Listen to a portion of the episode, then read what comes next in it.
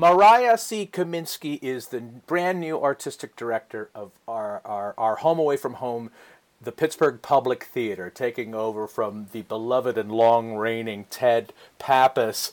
And Marya, my first question is is did, did you feel like you wanted to just sort of quietly sneak in to your leadership role as artistic director of Pittsburgh Public, or did you say, no, you know what, I'm going to uh, do a glorious, kick-ass, gynocentric tempest? Wow. Um, I'm sorry, is know, gynocentric not a term of art? I'm not sure. I'd have to look it up. Good morning, good afternoon, good evening, whatever it is, wherever you are. Thanks for subscribing, streaming, or downloading and listening to us on your computer or tablet or phone. I'm Austin Tichenor, one third of the Reduced Shakespeare Company, and you're listening to this week's Reduced Shakespeare Company podcast, number 634 Marya's New Tempest.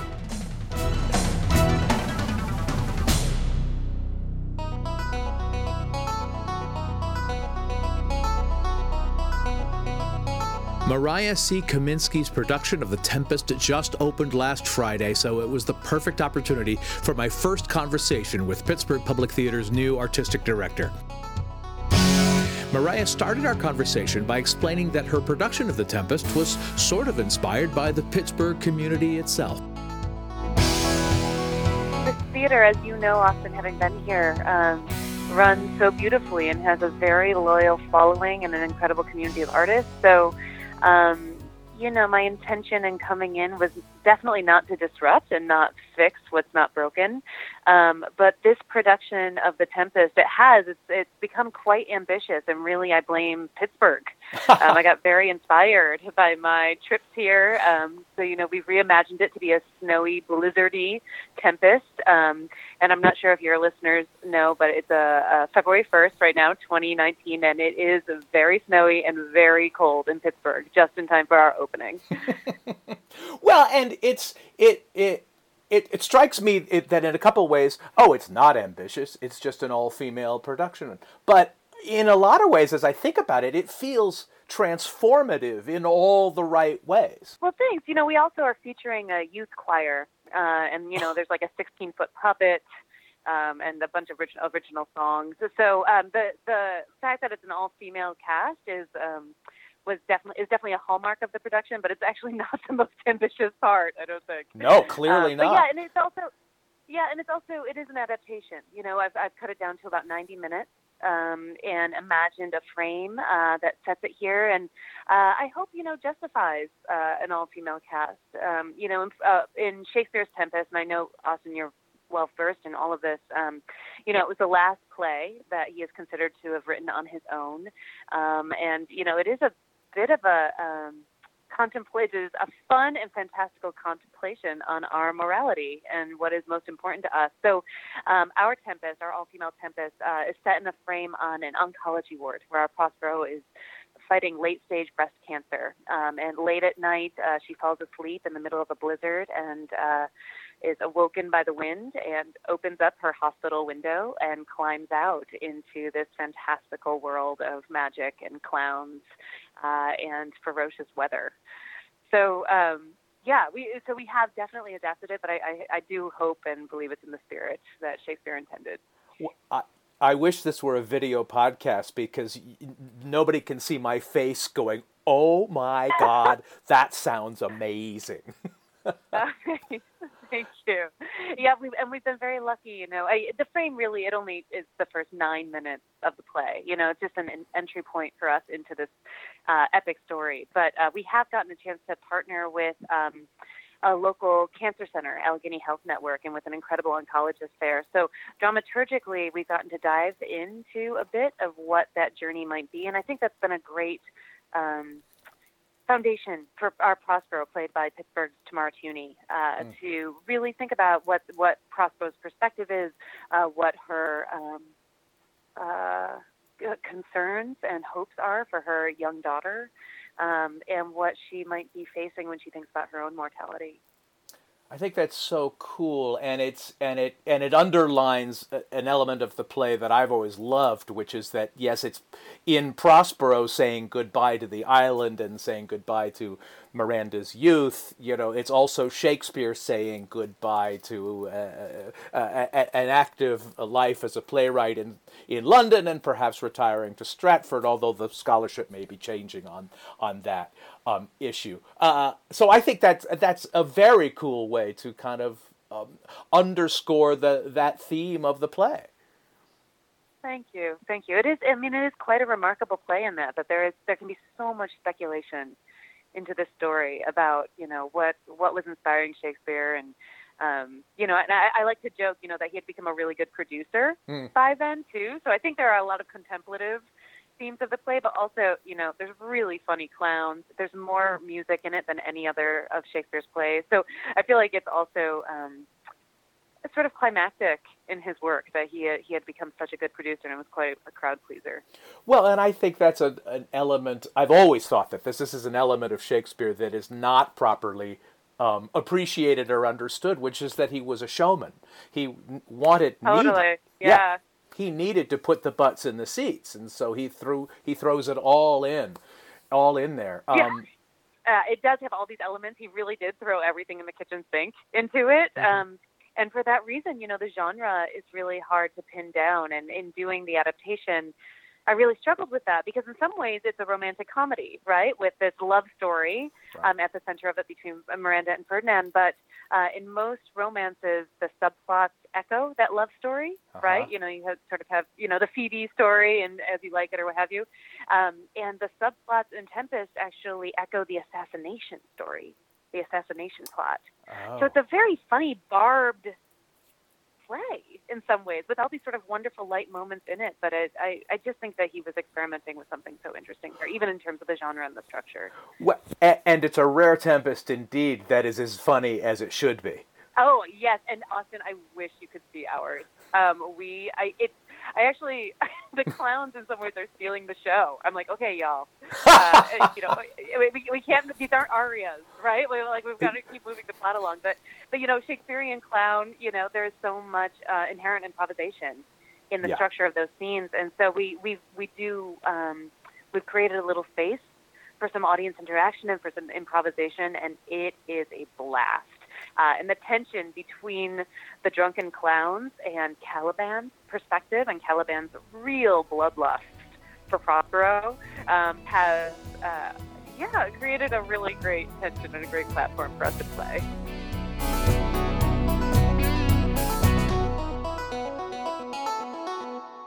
Hi, my name is Lauren Gunderson. I'm the playwright for The Book of Will, among other plays, and you are listening to the Reduced Shakespeare Company podcast. Where can you RSC the RSC? You can see Reduced Shakespeare in your own home by owning your very own copy of Pop Up Shakespeare, written by me and Reed Martin and illustrated by the marvelous Jenny Maizels. It's on sale worldwide, and you can find links to both Amazon and independent bookstores in the US and the UK on our website. I think it's also for sale at the Pittsburgh Public Theater.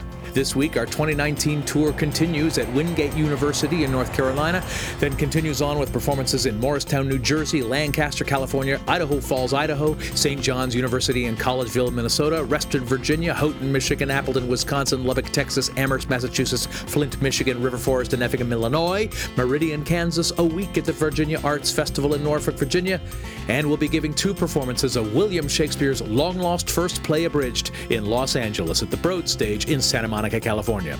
As always, the very best way to stay up to date about all of our worldwide performance dates is to sign up for the Reduced Reader, our email newsletter. Go to reducedshakespeare.com and click on the link to subscribe and check out our touring page for specific box office, venue, and ticket information. Now back to my conversation with Marya Sea Kaminski, the new artistic director of the Pittsburgh Public Theater. So, do you think that this production of The Tempest is in some way um, uh, a, great introduction uh, of you to the Pittsburgh audience? I mean, is this typical of your work, would you say? Yes, in some ways it definitely is. You know, and uh, I really do uh, believe in entertainment. Art is entertainment, and that uh, high art, like Shakespeare, can also be really funny and really accessible and really resonant for a modern audience. Um, and also, you know, some of the things that we're exploring in terms of community partnership and um, uh, weaving the artistic process with a civic process, I think are definitely some hallmarks of my work. So, uh, we, you know, we've partnered with Allegheny Health Network and their oncology center, their breast oncology center, and partnered with Pittsburgh Youth Chorus, uh, who are featured in the production. Um, and certainly that is something I'm interested in continuing to explore. That we not only can make great art, uh, but build great community through that art. Is one of the things I'm I'm after. Can you tell us a little bit about like what's your history? What brought you to Pittsburgh? Where are you from originally? Oh, well, um, I come from Pittsburgh by way of Seattle, but I actually grew up, born and raised in Rochester, New York, mm. um, and grew up, uh, you know, the Geva Theater up there sure. um, was the the place where I was introduced to the magic of theater, and I, I remember seeing Anything Goes there as a young person and Raisin in the Sun, and just being taken aback um, by what theater could do. So I, I feel like my story starts there, and in some ways, coming to Pittsburgh feels a little bit like a homecoming. I mean, Rochester and Pittsburgh are two very different cities, but like sitting here in the middle of winter, hmm. uh, it feels very at home here. Actually, um, it, it feels nice to be back on this coast. I, I was born and raised in Rochester uh, through the end of high school, and then I went to Philadelphia for a while and went to school there and spent some years in New York before heading out to Seattle for graduate school. And my dream always was to run a theater company. And fresh out of graduate school, I got to found a theater company there called Washington Ensemble Theater uh, that is just celebrating, um, gosh, I think it's 15 years um, of existence. Yeah, so got to run that for quite a while and build a really um, wonderful, uh, authentic, and daring artistic community out in Seattle uh, yeah, and uh, did many different things there. Wrote, directed, playwright. It was you know wrote, um, acted, um, and then for the last five years was working as the associate artistic director at Seattle Repertory Theater before heading out here. Well, and it sounds like you were talking about the civic partnerships that you, you have going on now. But it sounds, from what I understand, is that you also are developing great um, artistic partnerships with some of the other uh, uh, theaters and creative people in, in town. And, I mean, Pittsburgh is an amazing theatrical community, and it seems like you and the public are now sort of embracing all of that. Oh, yeah. I mean, I. Um in my second week here uh, at Pittsburgh Public Theater, I held a roundtable happy hour with all the other artistic directors from around town, um, which was amazing. And I was shocked to learn that um, some of them had not met before. You know, I think yeah. these jobs can be so demanding, and you can get into such a vortex in your own organization that is, sometimes it can be hard to mingle. Um, so yes, I, I, had a chance to um, intersect with all of those folks, and I wanted to do it really early in my tenure before I knew better. Um, because as soon as I invited everybody, you know, I, there were like whispers, like, "Oh well, um, okay, but I, I you know, uh, not sure." And um, and we actually ended up having such a terrific time and um, talking about some of the larger themes and larger um, wonders of working in Pittsburgh, um, but also some of the challenges of working in this city. So it's really fun to like right away be around, be among some friends and colleagues. Well, and it is. I mean, Austin, you said it. It's an incredible city. The eco, the arts ecosystem in Pittsburgh, uh, having not been here before, I mean, it is mind-boggling um, how rich the arts community is here, especially considering the size of the city. Um, it's just an incredible embarrassment of riches. It really is. Theater and music and dance. It yeah. really is, and from what I can tell, incredibly supportive. I, I, I live in Chicago and am, and continue to be amazed at how um, and how supportive uh, everything is. We're going to an opening night tonight at the Northlight Theater, and I will see oh, artistic yeah. directors from all the from all the other theaters in town. You know, everybody goes to everybody's openings. It's it's it's a really lovely thing. Yeah. It is a time of great thoughtfulness when it comes to not only representation on the stage, but um, the playwrights' voices, who we are choosing to center. I mean, um, is it's just such a robust and potent conversation right now. So yeah, it's exciting that it's happening here, and uh, uh, certainly that it's happening in Chicago. And so far, you're only in the middle here now of your first season.